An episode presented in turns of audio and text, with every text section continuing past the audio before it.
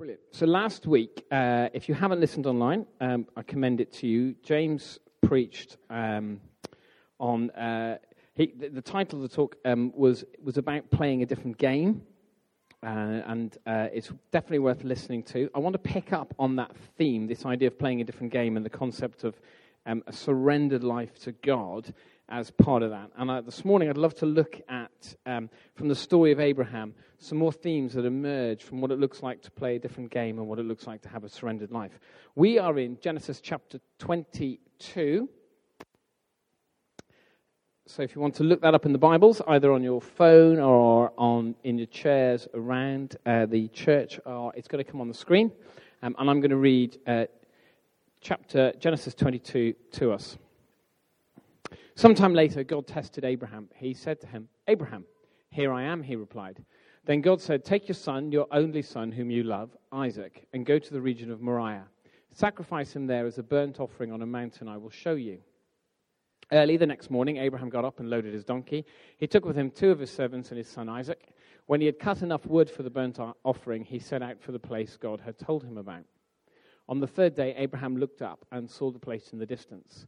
He said to his servants, Stay here with the donkey while I and the boy go over there. We will worship, and then we will come back to you. Abraham took the wood for the burnt offering, placed it on his son Isaac, and he himself carried the fire and the kettle. As the two of them went on together, Isaac spoke up and said to his father, Abraham, Father, Yes, my son, Abraham replied. The fire and the wood are here, Isaac said, but where is the lamb for the burnt offering? Abraham answered, God himself will provide the lamb for the burnt offering, my son. And the two of them went on together. When they reached the place God had told them about, Abraham built an altar there and arranged the wood on it. He bound his son Isaac and laid him on the altar on top of the wood. Then he reached out his hand and took the knife to slay his son. But the angel of the Lord called out to him from heaven, Abraham, Abraham. Here I am, he replied. Do not lay a hand on the boy, he said. Do not do anything to him. Now I know that you fear God because you have not withheld from me your son, your only son.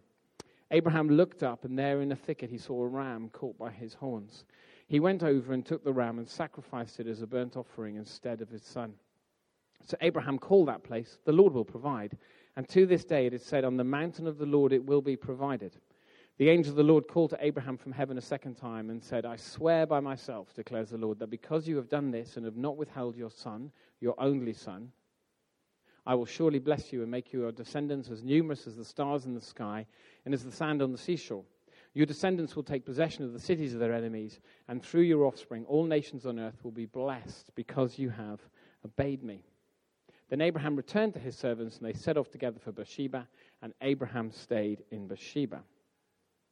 Um, we don't need to do that one. So, this is the word of the Lord.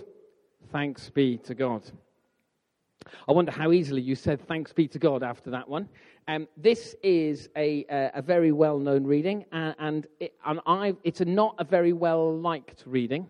So um, when I was writing the sermon, I was listening to, I decided to listen to the album Highway 61 Revisited, if you know the album, Bob Dylan, and the song Highway 61, in which Bob puts into Abraham uh, what he thinks Abraham uh, would have said. So basically, the Lord says, you know, go and sacrifice your son. And Abraham, instead of just going, yes, goes, what? Um, and, and there's this kind of, and, and Bob Dylan puts into Abraham what we imagine should be normal. Actually, this sense of, hold on a second, what's going on here? It's one of, I think, the best examples of the bits of the Old Testament that lots of people say, I don't like the God of the Old Testament. Is that fair? You know, this is like, what, kill your only son? Testing Abraham. Um, if we um, if we want, if somebody described it, one commentator described it as one of the bits that if he had a scissors, he would like to take his scissors to his Bible. And in preparation for this, what I've, what I've found is that actually this is something that lots of Christians and, of course, lots of non Christians, this story, it's one that a lot of people seem to know about, even people who don't come to church. And it's one, by and large, the people I've spoken with in the run up to this sermon have gone, I don't really like that. So, so if you don't really like it, strap yourself in. Uh, we're going to find out why we should really like it. Um, and it's essentially this in that actually, I wonder if it's possible that in in our first reading of it and in our first reactions to it, which actually I think are quite good because they show something of our humanity, we miss what's really going on and we miss what's really about. So the first task is, is a demolition task. Um, if you think about your mind for a second, your mind is not, it's not a vacant lot, it's not an empty lot. Um, it isn't even when you're born because actually you've been taking stuff in in the womb and in the sounds that you hear. Our minds aren't vacant and empty, and they're, they're already kind of plots of land that have been built on. And, and so to talk about this passage, I'm, I'm probably going to a, you know, a plot of land where you already have some form of building on it. And one of the things one needs to do sometimes in these moments is, is kind of examine the building that we need that is there and work out whether or not we need to take it down. So friends of mine have um, bought a house, um, and um, I thought there was nothing wrong with the house, but they flattened it to build an even bigger one because that's kind of you know. But in, but in order to build their new house, they had to take the old one down. And I think that there are um, two really big misunderstandings that we can suffer from that, that sometimes mean that we get passages like this wrong. Two big misunderstandings. The first misunderstanding is um, that we have uh, we actually have a wrong view of God.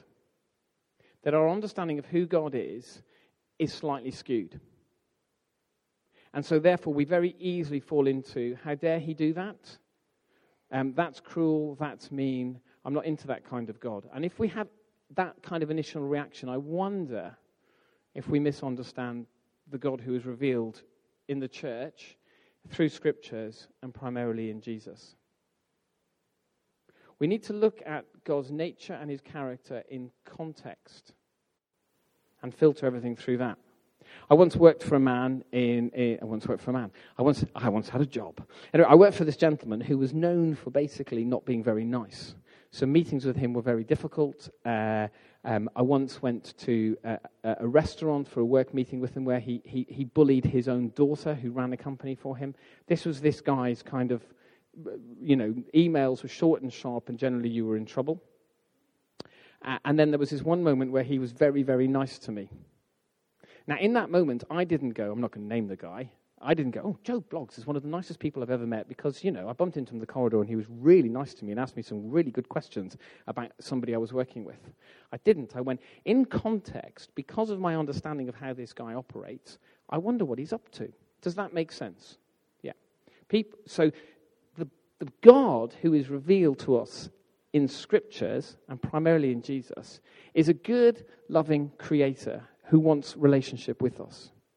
He's the God who has called Abraham and said, Through you, I'm going to be a blessing to the nations. He's the God, if we think back a couple of weeks ago, has promised that He will make it happen. Um, he is the God who will keep, as we read through the rest of the Old Testament, keep chasing after God's people when they keep getting things wrong and wrong. He is the God who says, I want mercy. I don't need you to do things. I want your, I want your hearts. He's the God who promises a new heart. Um, he's the God who comes to us in Jesus and says, I have not come to condemn the world, but to save the world. And He's the God who, is, who has poured out His Holy Spirit so that we may know His love, His joy, His peace, His kindness, His patience, gentleness, faithfulness, goodness, and self control. And He is the God who is coming again in Jesus and will put all things right and wipe every tear from every eye. There will be no more tears, there will be no more sorrow, and we will be with Him forever. If that is my understanding of him, when I read a text like this, I need to filter it through that and not straight go to the, oh, I don't like this God of the Old Testament. I need to go, the God who is love and just and mercy and goodness and rescue. I wonder what he's up to. Okay? If your first reaction is, I don't like this and I don't like how God is being portrayed, I wonder if you misunderstand him. Secondly, oh no, I forgot point. Job 42, 5. It's Job. What, does anybody know what Job says at the end of all of Job? Uh, we're going to get there in Bible in one year. I, have, I, can't remember. I can't remember. I am doing Bible in one year. We've done Job, haven't we? Yes. Yeah, yeah, yeah, yeah. We have done it. We have done it. It kind of my I, my ears had heard of you, but now my eyes have seen. When I encounter him and when I realize who he is, things change. Have I misunderstood God? Secondly, have I misunderstood Scripture? 2 Timothy 3:16 All scripture is God-breathed and is useful for teaching, rebuking, and training in righteousness. But I wonder how often we make this book a moral code for how to live our life. It's like a Haynes manual for a good Christian life. And so therefore when we read the book, we're always looking for the what I must do. And that's not a bad thing, but if that's our kind of default when we come to it, this is a book, this is a guide to life when we come across texts like this, it's a real problem Because it seems to say if God says, kill your son, kill your son. Although actually it doesn't say kill your son, we'll get there in a moment. But, but if, you, if you read it as, a, as primarily a moral text, and, and in modernity we were really bad at this in terms of understanding how it was put together and whatever, we're going to miss what's going on. This is a love story. This book is a love story and it's a, and a biography. And interestingly enough, it's not my biography or yours, but it's Jesus's. This is a love story about God who loves us so much that he is going to do all it takes to get us back. And it has lots of different elements to it. It has poetry, it has prophecy, it has story, it has teaching, and it has proverbs. And when we read it, we need to read it knowing that it's about someone and how he relates to us, and then filter it through that. Deep down, I think the gut response to a text like this that says, I don't like this, is a gut response that says, I am still in charge. I am in charge, and I get to say what I like and I don't like about God and about how He operates.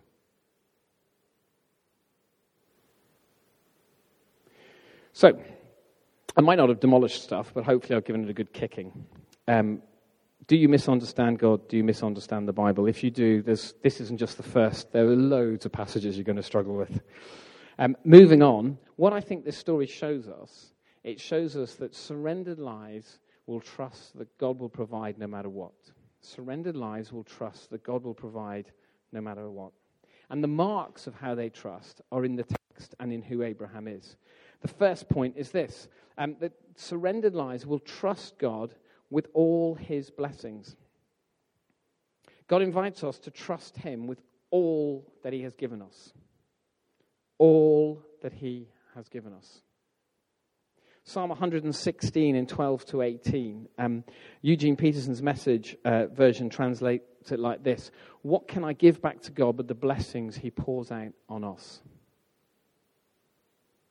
There's a moment in, uh, in, in, one of the, uh, in one of the U2 tours where all the lights come down, and as they go into Where the Streets Have No Name, which, if you didn't know, is a song about America and heaven, because U2 can write like the Bible does on different planes. Um, Bono stands in the middle of, of the auditorium, all the lights go down, and you just hear his voice, and he says, What can I give back to God but the blessings he has poured out on us? I will raise the cup of salvation. It's a starting point of the, of, of, of the Jewish faith and of our faith that actually all our life is made up of these blessings that God has given us. And that actually our response to Jesus is we've got nothing to give him except all that he has given us. Abraham has been invited in this text to trust God with the biggest blessing he has ever received Isaac. Now, I'm not trying to say this is easy. And I'm not trying to say it's, not, it, it, it's, it's not an odd request. I imagine it's not easy, and I imagine it is an odd request. But the text is very clear that, that there is an invitation by God to, to trust Him with this biggest of all blessings His Son, who will be the fulfillment of all that God wants to do. Everything that comes from God is good, and He is in charge. And can I hold it with a light hand so that if he wants it back, I would say yes. So much of our lives, we live in our own strength, and so much of the blessings of our life we think might be down to us. Have you ever thought about the randomness of where you were born, when you were born, who you were born to, the school that you went to, if you went to an okay school, the friends that you made, when you made those friends? The education you had, the people who made a difference in your life, the people who stepped in randomly, the jobs you've done, the things you've done well at work, the favor you found at work. All these, have you ever thought that they are blessings from God? Or maybe you have a default that actually it's stuff you've done yourself. I worked hard at whatever it was, and therefore this. Have you ever thought about the home that you live in is a blessing from God? The time that you have, um, the relationships you, that you have, actually the relationships you don't have. Have you ever thought that all of this is a blessing from God? And have you ever thought that God invites you not to give it all up, but to hold it lightly in case He has a plan for it?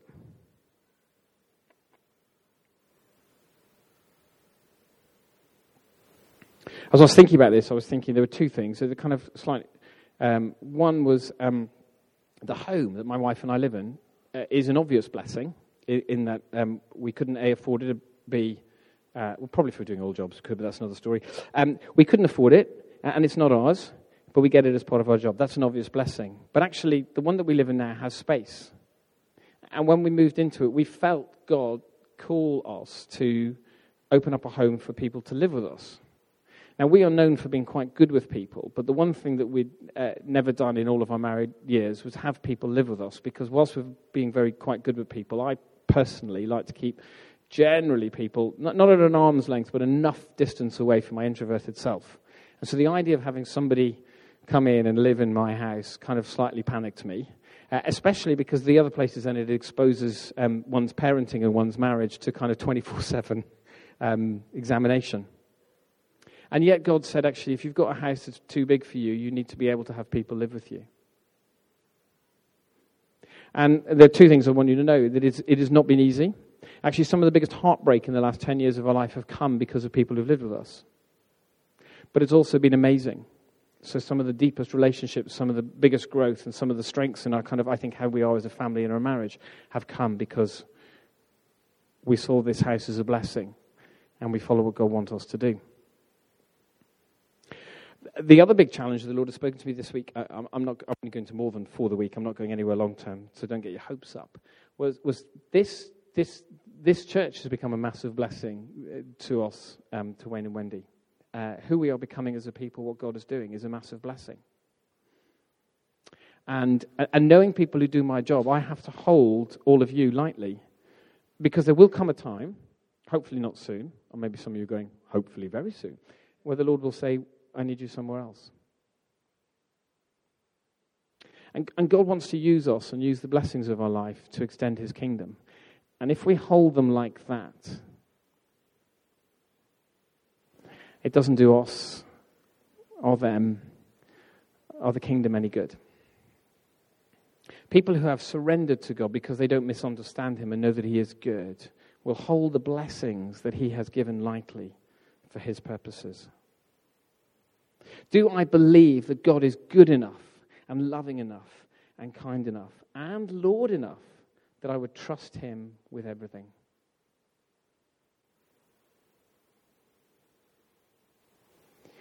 Surrendered lives trust God with the blessings He has given them.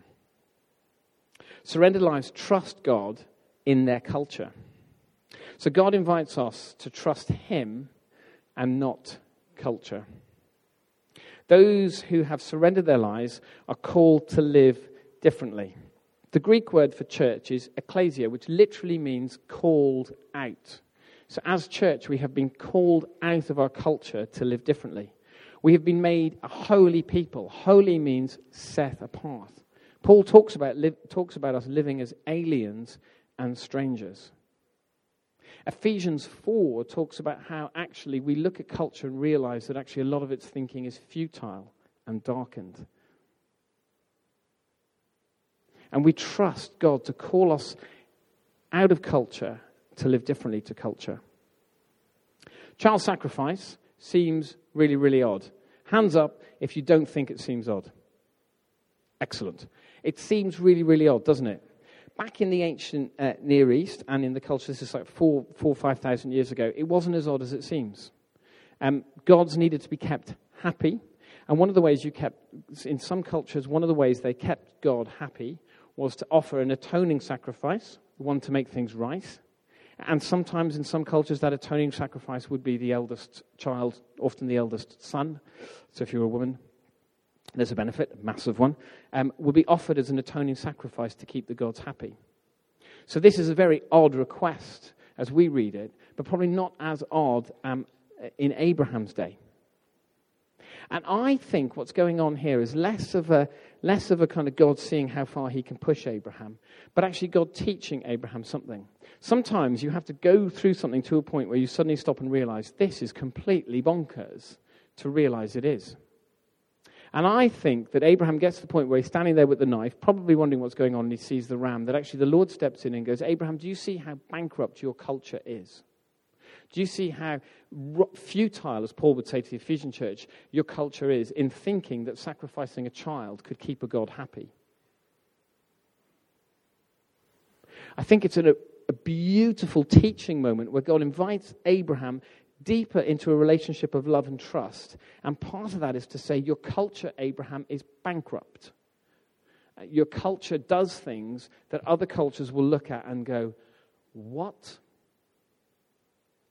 And we do that. We look back at that and we go, That's completely nuts. And we do that whilst not even thinking about the stuff that our culture does. That's the same we suffer from, like all cultures, well, cultures in the West, because we've moved from circular views of history to linear views of history. So we look back and we go, we know so much more than them, don't we? And yet there will come a time, I think, uh, when, when people will look back at us and go, around the environment, probably, definitely. But actually, I'm going to go on one thing here. I think around abortion, we'll look back at us and go, I cannot believe what they did. So I don't know if, if you want to look up somebody, look up a, a girl called Heidi Crowther who uh, is a, she has Down syndrome and she is campaigning uh, around the, the date of um, the point that uh, you're allowed to abort a, a, child, a baby in the womb with Down syndrome. And, and she's making a point that actually you can push that, I think, much further than, or Sally Phillips, um, whose son has Down syndrome.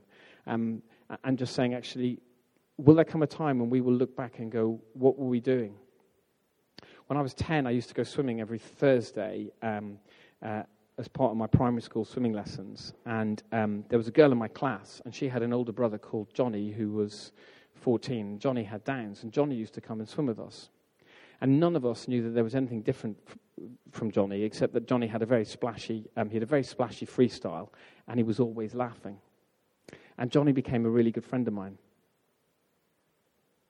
And Johnny is a deeply lovely Christian man who's made a massive difference to people's lives. His mum would say at times he's been really difficult and hard to parent, uh, but then she would say her other children have as well. Um, and we live in a culture that says maybe Johnny shouldn't live. Sometimes the Lord takes us to a place where he reveals to us how bankrupt our culture is and then says, Will you trust me to live differently?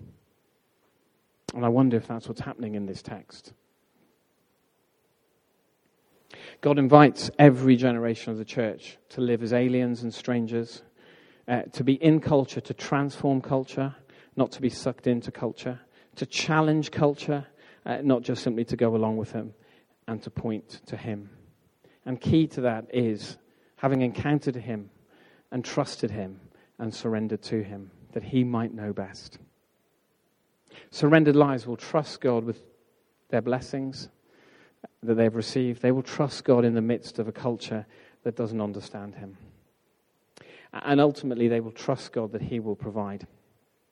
Uh, this week, a pastor whose books I've read and whose church I think is pretty amazing put something up on Instagram, and I found myself disagreeing profoundly with him. He said this He said, My affection for God is the strength of my life. And I remember thinking straight away, uh uh-uh, uh, his affection for me is the strength of my life. His affection for me is the strength of my life. Back to how you read the Bible. 2,000 years before Jesus. Who is Isaac? Isaac is the promised son. He is the hope and fulfillment and future blessing to all nations. He is the one who, through him, God is going to bring light to all the nations, restore all things, and make things amazing. Can you imagine the shock that actually, when he comes, he might be sacrificed? Where does this story happen? Well, it happens in a region called Moriah. And in, a, in, in the region of Moriah, in many years to come, there will be a city built called Jerusalem. And there, there will be a temple where people will worship God.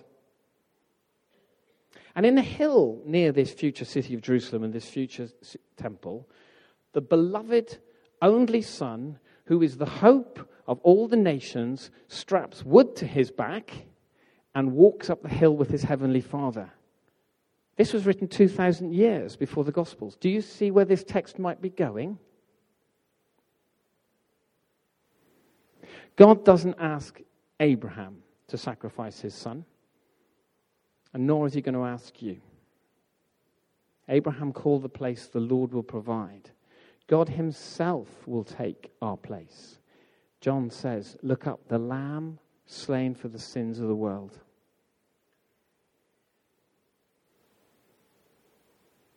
His affection for me is the strength of my life. His affection for me enables me to surrender. His affection for me enables me to trust with all the blessings I have received. His affection for me enables me to trust Him against my culture. We can surrender and we can trust because He did it first. Would you like to stand? And we're going to pray.